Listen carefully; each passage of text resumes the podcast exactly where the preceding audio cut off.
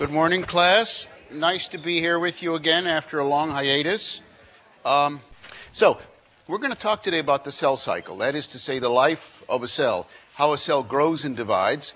And as it turns out, um, this is one of our first entrees into cell biology. That is to say, we're mo- beginning to move away from uh, the molecules inside cells and beginning to look at, a, at, a, at the next higher level of complexity, which is how cells proliferate.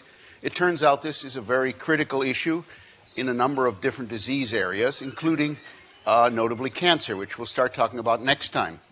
Uh, and this is also the transition point, the inflection point in the semester when we begin to apply some of the things we've learned earlier to learning about specific disease processes. So you'll sense more and more uh, introduction of discussions of human disease processes as the semester goes from here on to the end. And here, in fact, is what we call the cell cycle. And uh, I'm going to get into the de- details of it uh, quite shortly. But the cell cycle is effectively the life cycle of a cell from the moment it is born to the moment that it, in turn, becomes the mother of two daughter cells.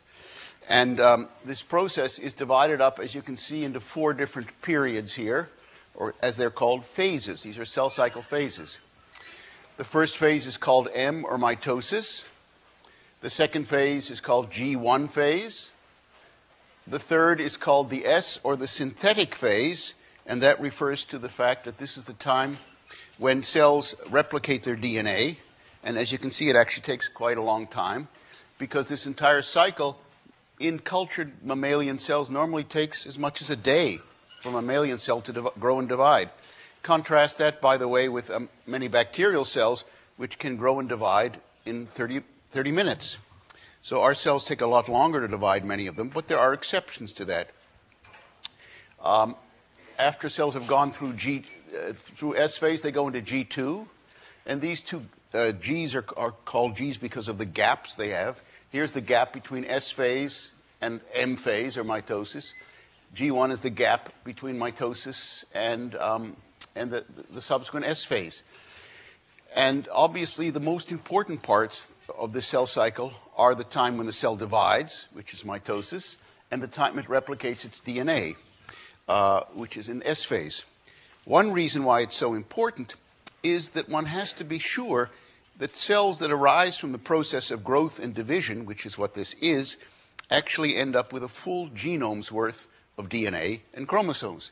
And therefore, during S phase, there has to be a precise replication of all the 3.2 billion uh, bases in the haploid genome, or 6.4 billion in the diploid genome. And during M phase, there has to be a precise allocation of the resulting replicated DNA in equ- exactly equal parts to the two daughter cells. And this is no mean feat. This is an extraordinarily challenging process, which cells, it turns out, do with very high efficiency through a variety of complex control mechanisms. And with this outline in mind, I just want to go into some of its details to uh, illustrate to you why we think that the, the, scheme is organized the way it is.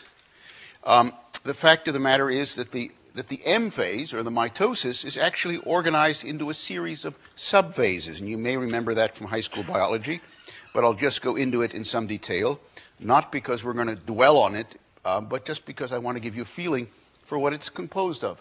It's composed of a series of, of sub, subphases, I just mentioned. And importantly, uh, we start out with an interphase cell. An interphase refers to the entirety of the cell cycle outside of M, that is, the entirety, entirety outside of the M phase, thereby including G1S and G2. And you notice that what happens in prophase is, first of all, the chromosomes condense. And that's very important because prior to that condensation, the chromatin, and chromatin represents the material out of which the chromosomes is assembled, consisting largely of DNA and proteins with a bit of RNA. The chromatin is dispersed through the nucleus. It's not condensed together.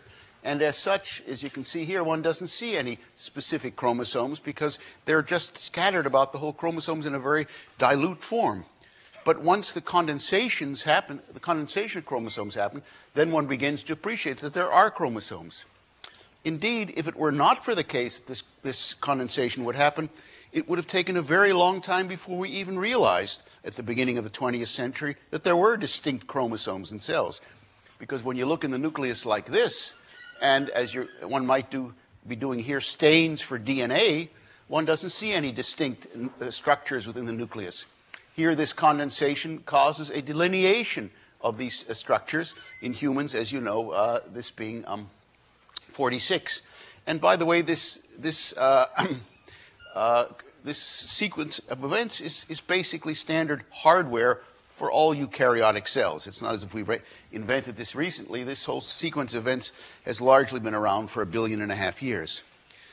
One thing you begin to notice here already as we go into uh, the metaphase, this is the beginning of metaphase, it's sometimes called pro-metaphase if one wants to split it up even further, is the beginning of the disappearance of the nuclear membrane. So here we're in a situation where the chromosomes are no longer physically separated from the cytoplasm by the nuclear membrane. The membrane, in effect, uh, disappears, it dissolves. Obviously, at another point, it's going to have to reassemble when one starts making daughter cells.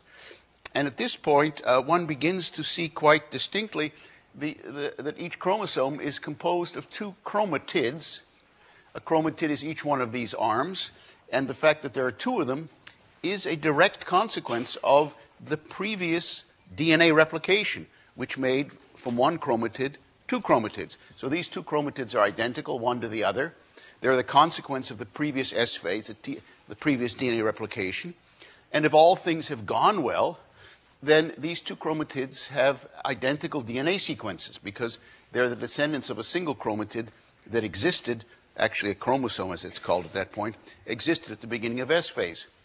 In fact, the fidelity of DNA replication, that is to say, the accuracy with which DNA is replicated, is so good that often um, one can demonstrate that the mistakes that are made are less than 1 in 10 to the ninth bases.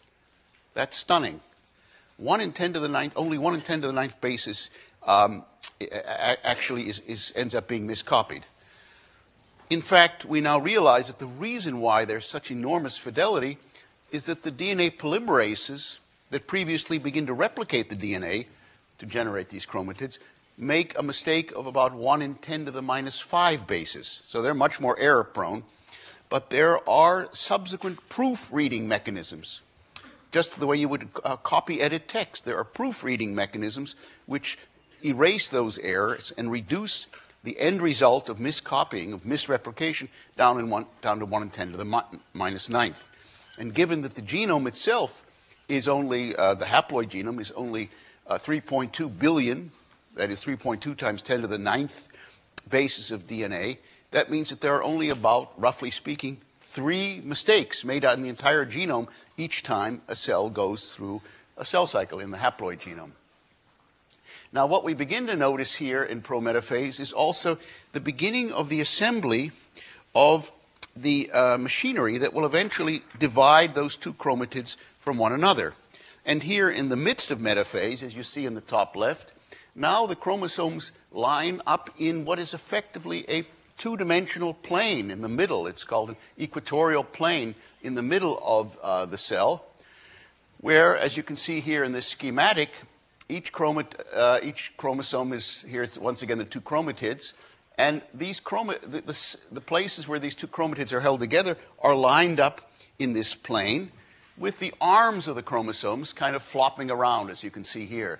What's critical here is uh, the points where these these two uh, chromatids are joined, and those, th those points of joining, uh, as I'll mention in a moment, those are called centromeres. He, here is a more schematized view of what's about to happen, just to give you a feeling for what this really looks like. And here, uh, as we begin to move later into uh, the, the um, mitosis, we begin to see that each of the chromatids is joined here by a centromere, and that, the, and that there are mitotic spindles which are reaching from these paired chromosomes to centrioles at either side of the cell. So these two uh, centrioles, are, and, and the whole apparatus itself is called a centrosome, have microtubules reach from, from, the centri, uh, from the centromeres here in the chromosomes. So the, so the structure in the middle of the chromosome is called a centromere.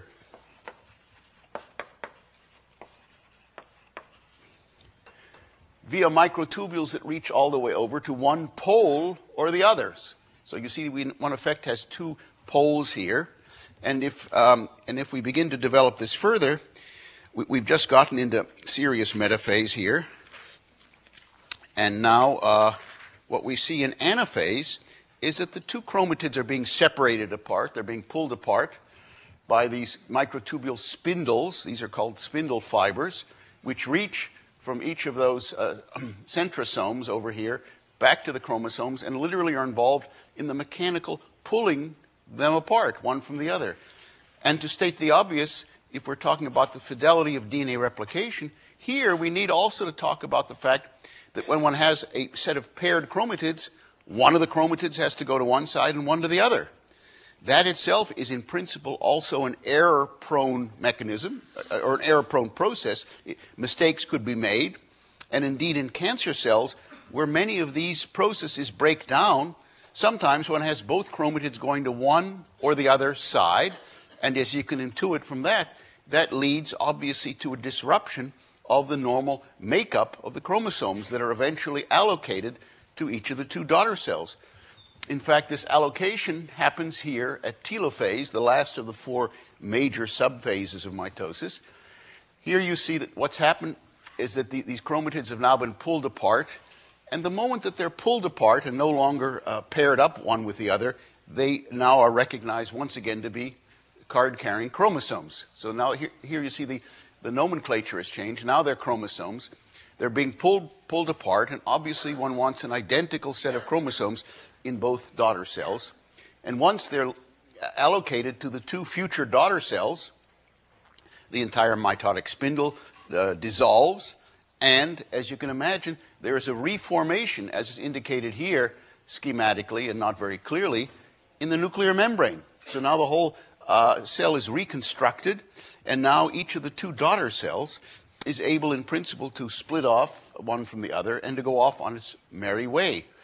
And this looks like a, a really neat process. And um, in some eukaryotic cells, it happens much more rapidly than the 24 uh, hours that I just indicated to you. There are indications that in some lymphocyte populations, it only takes three or four hours. And in some early embryonic cell populations, where there's an absolutely frenetic pace of cell growth and division, it may happen every 30 minutes rather than the 24 hours I just talked about. And you'll say, well, so what? That's, who cares about that? But 30 minutes for replicating an entire 6.4 uh, uh, bases of DNA and then allocating them to two daughter cells is actually quite an achievement, and we don't really understand how that happens. I've talked implicitly about the process of cell growth and division. And what I mean to say in more detail about that is the following.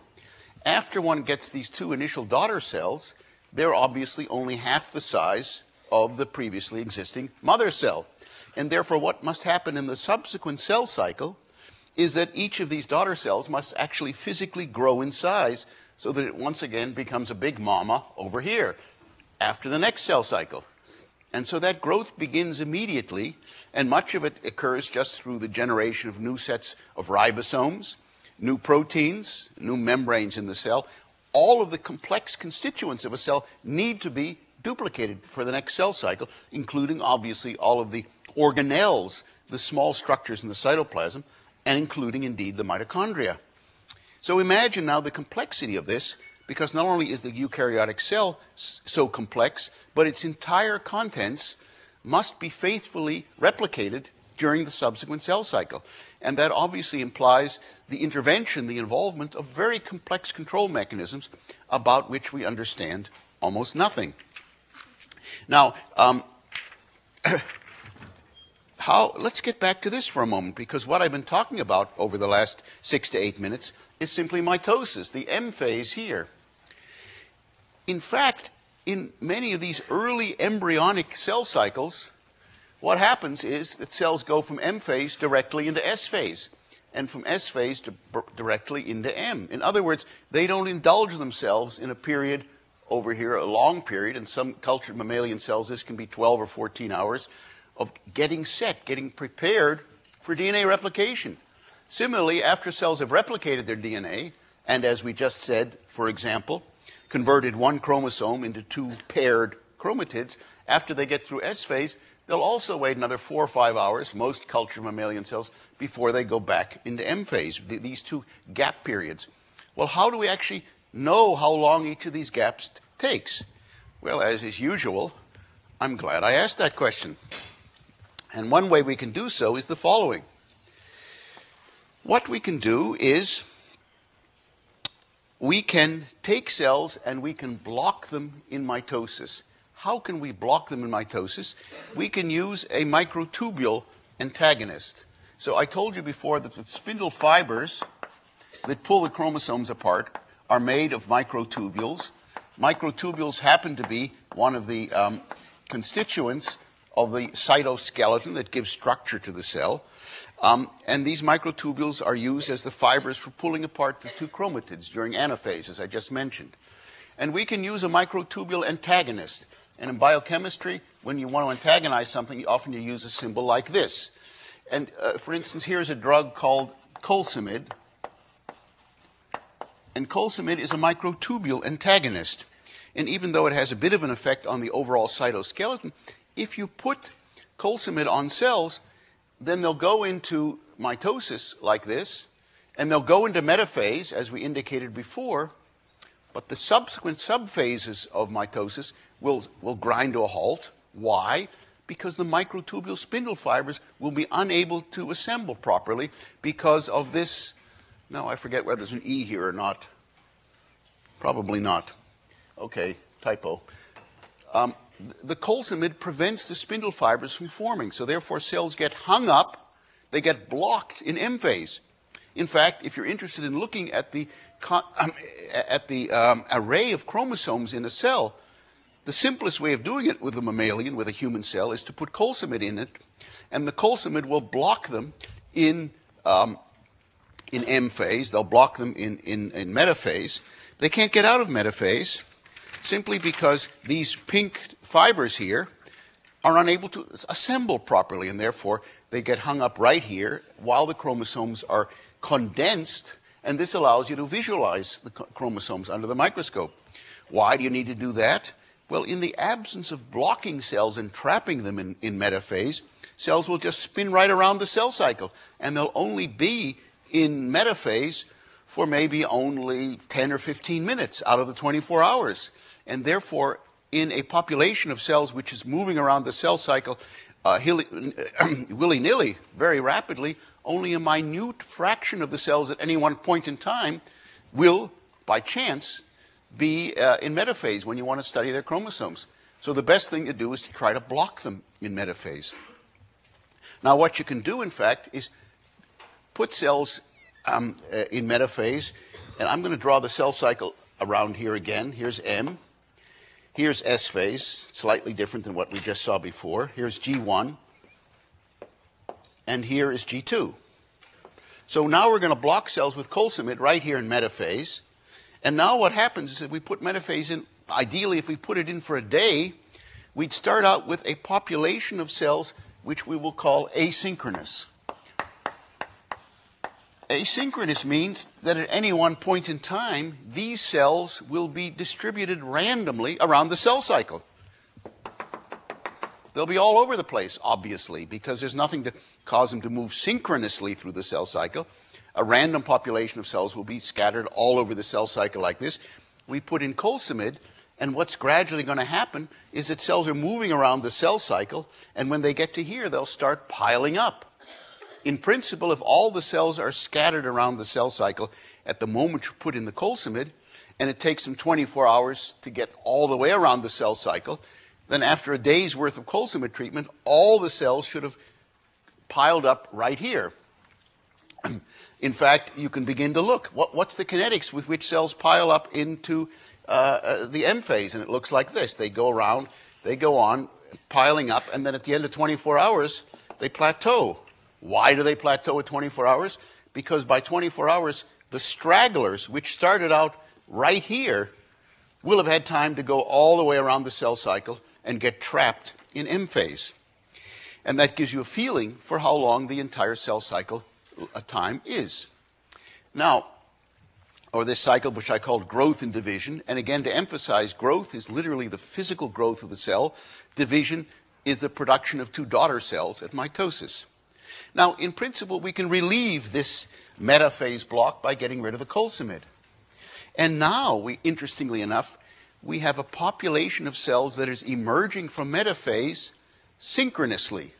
What do I mean by that?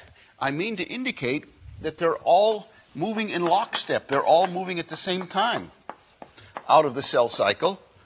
So now there's a whole cohort of cells which starts out right here. They've all left metaphase at the same time. This is not an asynchronous culture.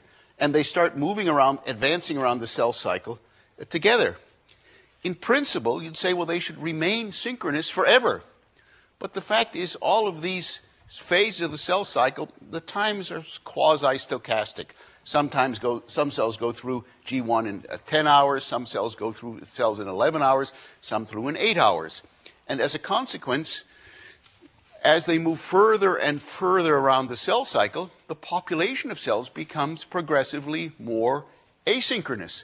And they won't really enter into the next M phase totally synchronously. But now we can ask the following question How long is G1? And the way we can do that is to do another kind of experiment where what we do is we release cells, a population of cells, from M phase by removing the colcemid, for example. And now we treat cells, we, we treat aliquots of this synchronously advancing population. Each hour we pluck out some of these cells and we expose them for, let's say, the next hour thereafter to some tritiated thymidine tritiated thymidine, as you may recall, H3 thymidine as it's sometimes denoted, is obviously a radio labeled precursor of DNA, and it's going to get incorporated into the DNA um, and into no other macromolecules in the cell. And so the question is if we expose uh, cells for an hour here to tritiated thymidine, how much tritiated thymidine is going to be incorporated into their DNA?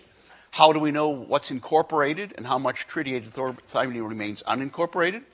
We extract the DNA from the cells and we precipitate it in an acid.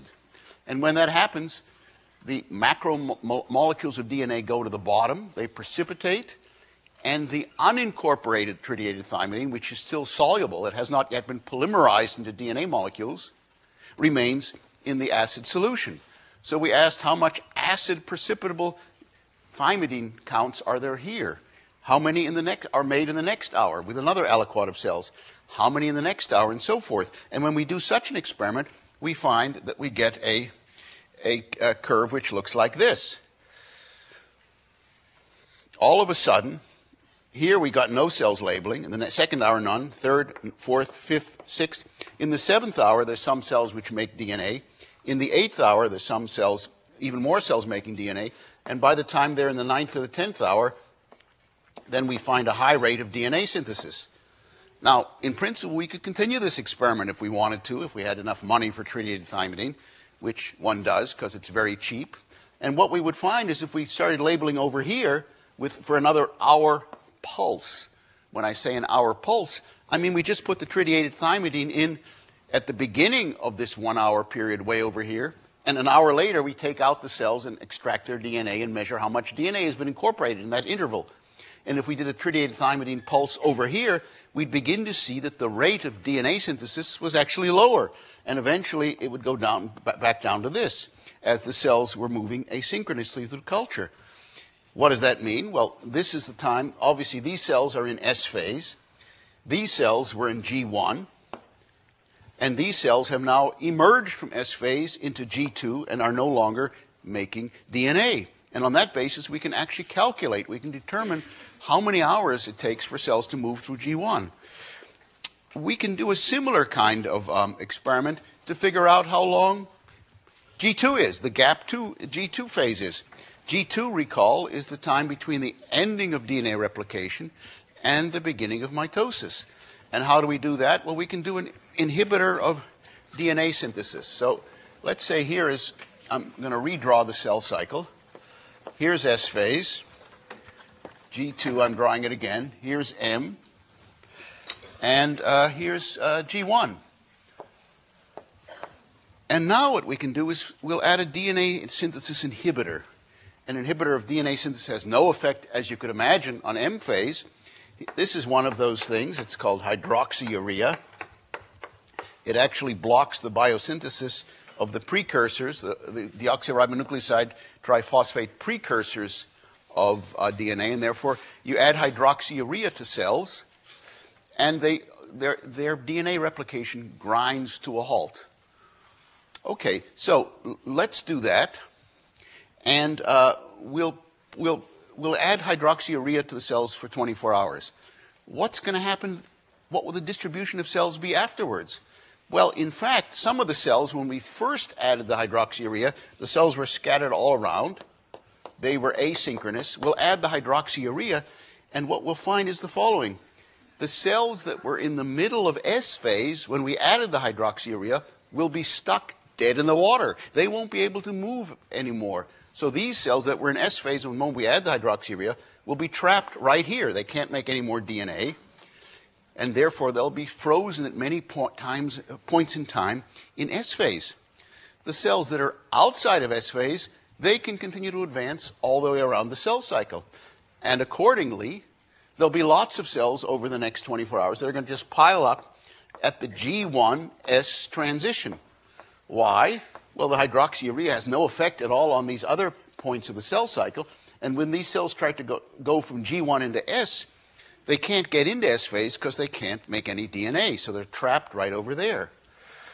And now we'll take away the hydroxyurea, which as obviously is, to use the notation I used before, an inhibitor of DNA synthesis.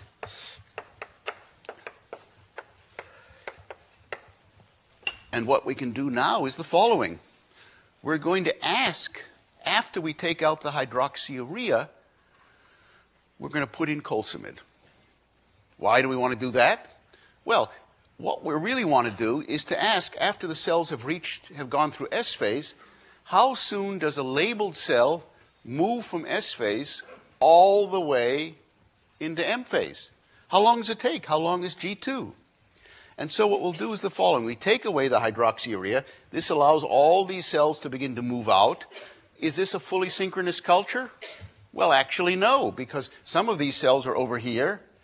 There's a whole bunch over here. These are synchronous, but the rest of the ones, they're already scattered out. So there's going to be some pioneers over here moving ahead of the phalanx, and there'll be some stragglers, and then there's going to be a big slug of these cells that are moving as the rear guard ahead.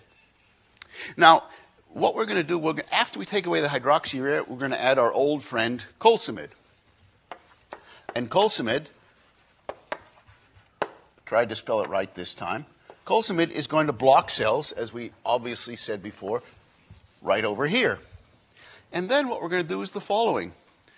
We're going to look at every hour, we're going to take some cells and put them in colcemid, or we'll leave them in colcemid the whole time, and every hour we'll take cells out of the petri dish which have been in colcemid since they were released from here, and we're going to look at the metaphase cells. And how do we look at the metaphase cells? Well, here's a metaphase cell. Here will be its chromosomes. Obviously, they're chromatids at this point.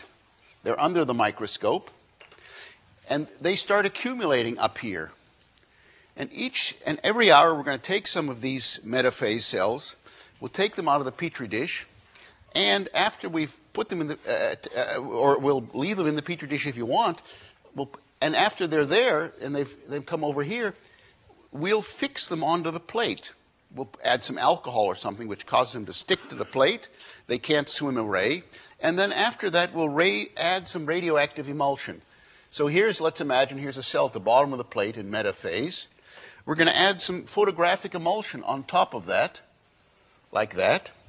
And then what we're going to see is how soon we can detect radioactive metaphase chromosomes. How can we do that? Because each time a, an electron leaves the tritiated thymidine, each time a beta particle leaves, it's going to cause a grain of emulsion of silver uh, to form in the in the photographic emulsion that we've layered above the cell. So this, this photo emulsion is only not a way of detecting light, but a way of detecting when there, whenever there's radioactivity in, um, that's being emitted.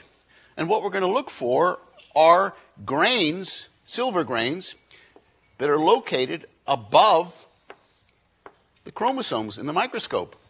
We can look down through this plate, through the emulsion, on the chromosomes. We can see them clearly. I've shown you that before. And we're going to ask ourselves the question when can we begin to associate silver grains with the chromosomes? Because those silver grains must have been incorporated into the chromosomes during the previous S phase. That is, when cells were over here. If a cell was over here, and we added colcemid and there won't be any, it won't be radioactively labeled. So what we're really going to ask now is the following. These cells are all advancing through like this. They're advancing into M phase. When does the first radio-labeled cell get, after we release them with hydroxyurea, when does it get, when do we first seeing cells like this? And the fact is, after five or six hours after we've released them from S phase, then we begin to see cells like this, which have chromosomes on which there is radio, with which there is radioactivity associated.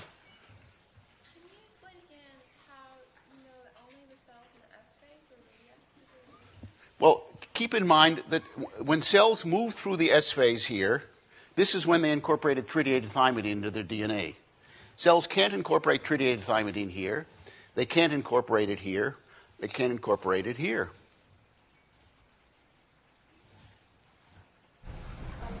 Okay? Right. So we can allow cells to incorporate a little bit of tritiated thymidine. We can freeze them in here. We'll allow, give them a little built, bit of tritiated thymidine, let it get into the DNA here, and then we'll add hydroxyurea very shortly thereafter and freeze the cells right like this. So they'll be, they'll be radioactive by virtue of having dwelt here at different times in the S phase. And when we add hydroxyurea then, the cells that were already in S phase and had incorporated a bit of tritiated thymidine will remain in S phase.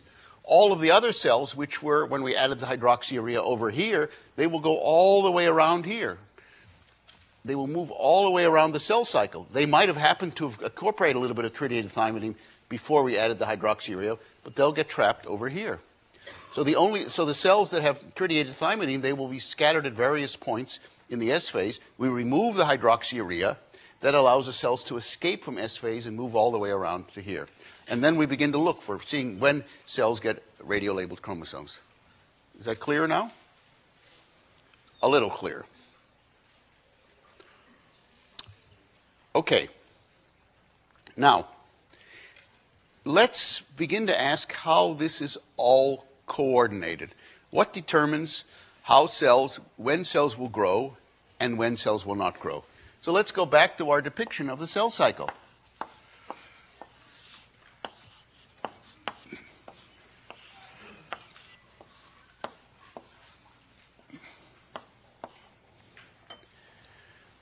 How do, what controls all this? What determines when a cell is going to move around the cell cycle? In our bodies, we have roughly 3 times 10 to the 13th cells. I don't know if that's a number I mentioned to you before. It's a pretty interesting number. It's probably the not the most interesting number. By now, far more people are interested in the number of how many games the Red Sox have won or lost, but it's a number, anyhow. How many cell divisions do we go through in a lifetime? Did we ever talk about that? How many times do we have a cell growth and division cycle in a human lifetime? lifetime? And the answer is in a human lifetime, there are about 10 to the 16th cell divisions. It's a staggering number. 10 to the 16th in one human body in a human lifetime. And if you figure out what that uh, amounts to, I think it's something like, and you can figure it out yourself, I think it amounts to something like 10 to the 7th cell divisions in each second. So each time I'm talking with you, I'm going, I've already gone through any one of my sentences, and by the time my long-winded sentences finish, I've probably already had 100 million mitoses happening inside of me. That's maybe even more, because sometimes my sentences are really long. So imagine that. 10 to the 7th per second. You can figure out the number. This is a lifetime of, let's say you live 70 years. You can do the math of how many it is per second. A lot of that's going on, by the way, in the bone marrow and in the gut. because um, in the bone marrow, you're constantly replacing a lot of your red blood cells. You have lots of them, but they only last for 120 days. So after 120 days, a red blood cell is, is uh, broken down, and you get a new red blood cell in its place. But obviously, you have more than one red blood cell in, in your body. The same thing happens in the gut. The cells lining the gut, those are called epithelial cells, they're lining the surface of the gut, and they are constantly being sloughed off the wall of the gut. Why? Because it's not so nice to live on the wall of the gut. It's not a very pleasant environment. And the cells are, uh, are therefore constantly gotten, gotten rid of because they have a hard time surviving for extended periods of time. Those cells live only three or four days on the wall of the gut. So when you go to the bathroom, I don't mean to be too graphic, but number two, a significant proportion of what comes out the bottom is actually cells that have been sloughed off from the epithelial lining of the gut. I don't know what the proportion is, it's something like 20 or 30%. About half of what comes out is actually bacterial uh, in, the, in the feces. Uh, we're not having lunch now, so you can, you can absorb all this, right? About half of it. Almost none of the bulk of the feces actually ends up being what you ate. Because most of what you ate end up, ends up getting compressed to a very small amount of solid matter. So most of what comes out is, is, is not what, what uh, came in, is not the process, processing of food, but other things, as I've just mentioned. Um, and by the way, here's another unsettling statistic. It's not so graphic, but it's unsettling if you think about it. There are more bacterial cells in your gut than in the rest than there are mammalian eukaryote cells in the rest of your body. They're taking over. There are more of them than there are of us in each one of our bodies. Go figure. Anyhow, um, why am I going on this long excursion? Well, only he knows, and he's not telling. But there was a reason behind it. The reason why I'm going into this is to impress on you the fact that it's really important that the advance of cells through their growth and division cycle that we've just talked about here is very carefully controlled. Because each one of these growth, cell growth and division cycles is um, the opportunity for disaster. What kind of disaster? Well, if the cell makes a mistake in its chromosomes, it might die. The death of a cell in our body is not a disaster. I just indicated to you that we're, we're making 10 to the seventh new cells every second, but hopefully we're making exactly the same number of cells that die. So 10 to the seventh cells are made for every 10 to the seventh cells that die. If you have an excess of new cells compared with dying cells, you're in bad shape because that's really the disease of cancer. And that implies, even with our knowing any, without our knowing anything else about cancer, that there have to be very careful controls over the decision on the part of a cell to whether, as to whether it can grow or divide, uh, as to whether or not it should grow and divide. Now, what does that mean? Well, part of the decisions come from the following situation. Let's imagine here we're growing, a, we're talking about a human tissue, and each one of these things is a cell. And as usual, my art is not that splendid. But one of the things I want to impress on you is that the body cannot give license to this cell or to this cell or to this cell to make the decision about growing and dividing on its own. A cell cannot go and say, I think I feel like dividing, I'm going to go do it. That's a no no. Why is it a no no? Because the moment one grants autonomy to such a cell, one's in a very dangerous situation. Instead, what has to happen, what must happen, is that cells talk to one another and cells reach a consensus. For instance, maybe there's a cell that's missing right over here in this tissue. And keep in mind, an architecturally complex tissue has a precise number of cells in it, organized in a very precise pattern. And the way that pattern is maintained is that the cells are constantly looking around and seeing is there a gap here? Do we need to make a new cell or not? It's not as if this cell says, well, I'm happy here and all my neighbors are happy, but still, I'm going to grow and divide because it seems like a nice thing to do. Again, that's an invitation to disaster. And I'm saying that if only to impress upon you the fact that cells only will make the decision to grow and divide and to go into this cell cycle on the basis of consultations with their neighbors. They're constantly talking to one another. Um, the signals, the intercellular signals within a living tissue, represent constant, ceaseless chatter. It's like everybody's on a cell phone talking with six or eight or ten of his or her neighbors all the time. And if you could hear it, it would be a real din. So that raises the question how do cells talk with one another? What messages do they exchange one with the other so that they can uh, establish some kind of consensus as to whether or not it's inappropriate for one of their number to grow and divide? All right, this is an unauthorized ad. You can interpret it the way you want. Anyhow, so how do they do that? Well, what they do, one of the most important ways they communicate is they exchange proteins with one another called growth factors. And a growth factor goes from one cell. Here's a cell, it releases a growth factor and it goes to a second cell and induces the second cell to begin to divide. That's a mechanism of transferring the signal or conveying the signal. And a growth factor itself is a relatively low molecular weight protein which travels through interstellar, interstellar, intercellular space. It moves from one cell to the other. So it's secreted by one cell, it moves here, and then it goes over here to a second cell.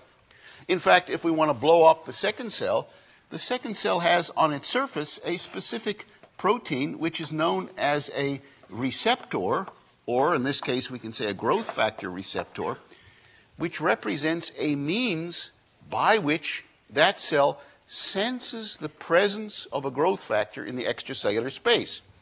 And as is suggested in this very crude and poorly drawn cartoon, this receptor is a transmembrane protein. It has an extracellular domain, it has an intracellular domain, and it moves through, it protrudes through the lipid bilayer of the plasma membrane. We talked very briefly about these at the beginning of the semester.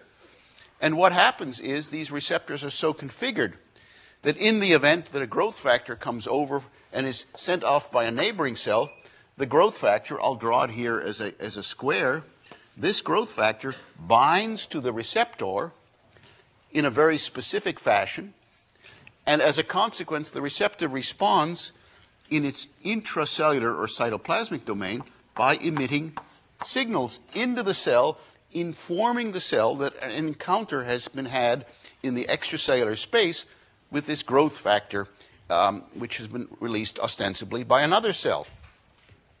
Now, the fact of the matter is there are many different kinds of growth factors. Here I've drawn a, uh, a, uh, drawn a square one, here's a triangular one, here's a circular one. And each one of these growth factors has its own cognate receptor. So here's a receptor that binds circular growth factors. Here's a receptor that binds triangular growth factors.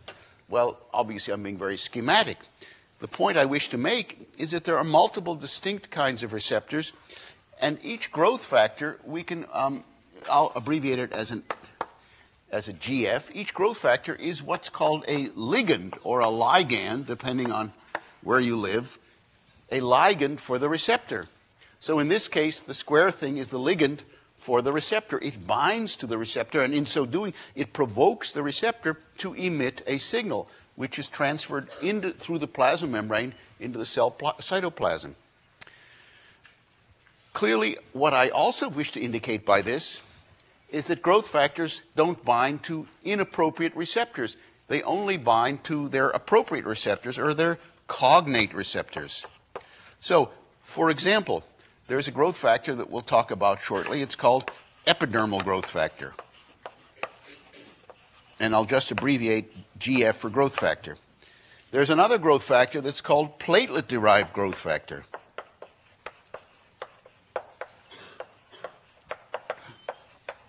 So we have EGF, we have PDGF, platelet derived growth factor, and in fact, there's actually 30 or 40 other kinds of growth factors, and each one binds specifically to its own receptor. And so now we begin to understand that the signaling channels are actually very multiplexed. It's not just that one, one kind of growth factor can travel through intracellular space.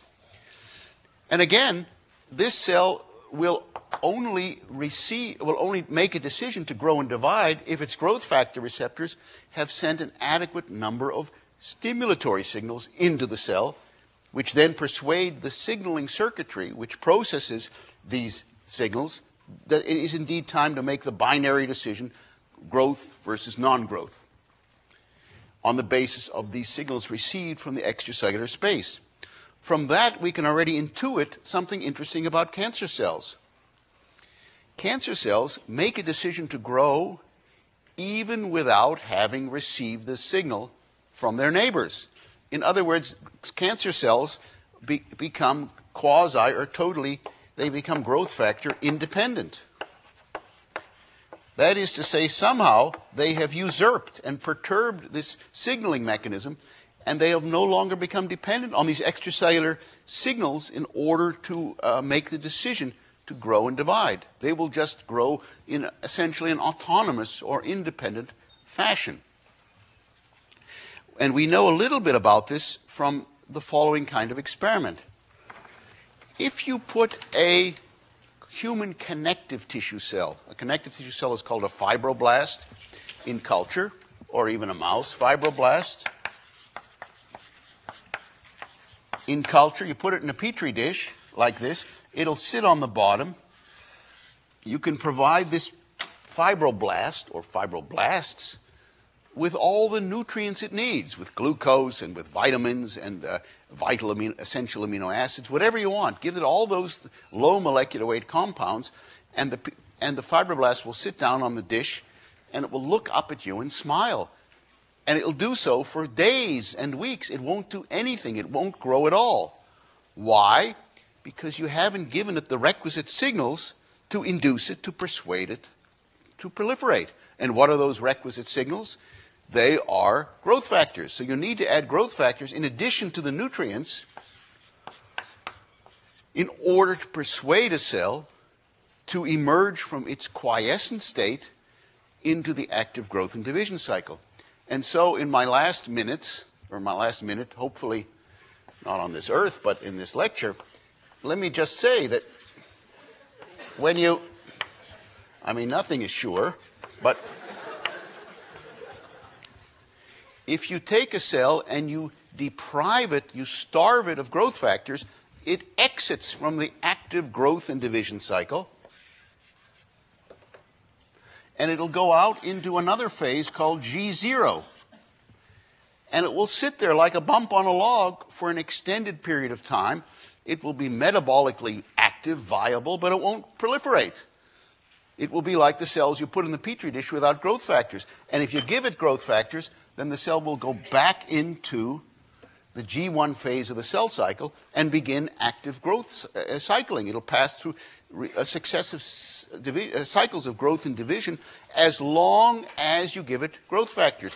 And each time the cell emerges from M, it's going to ask the question Are there any growth factors around me? If so, I may commit myself to doing this over again.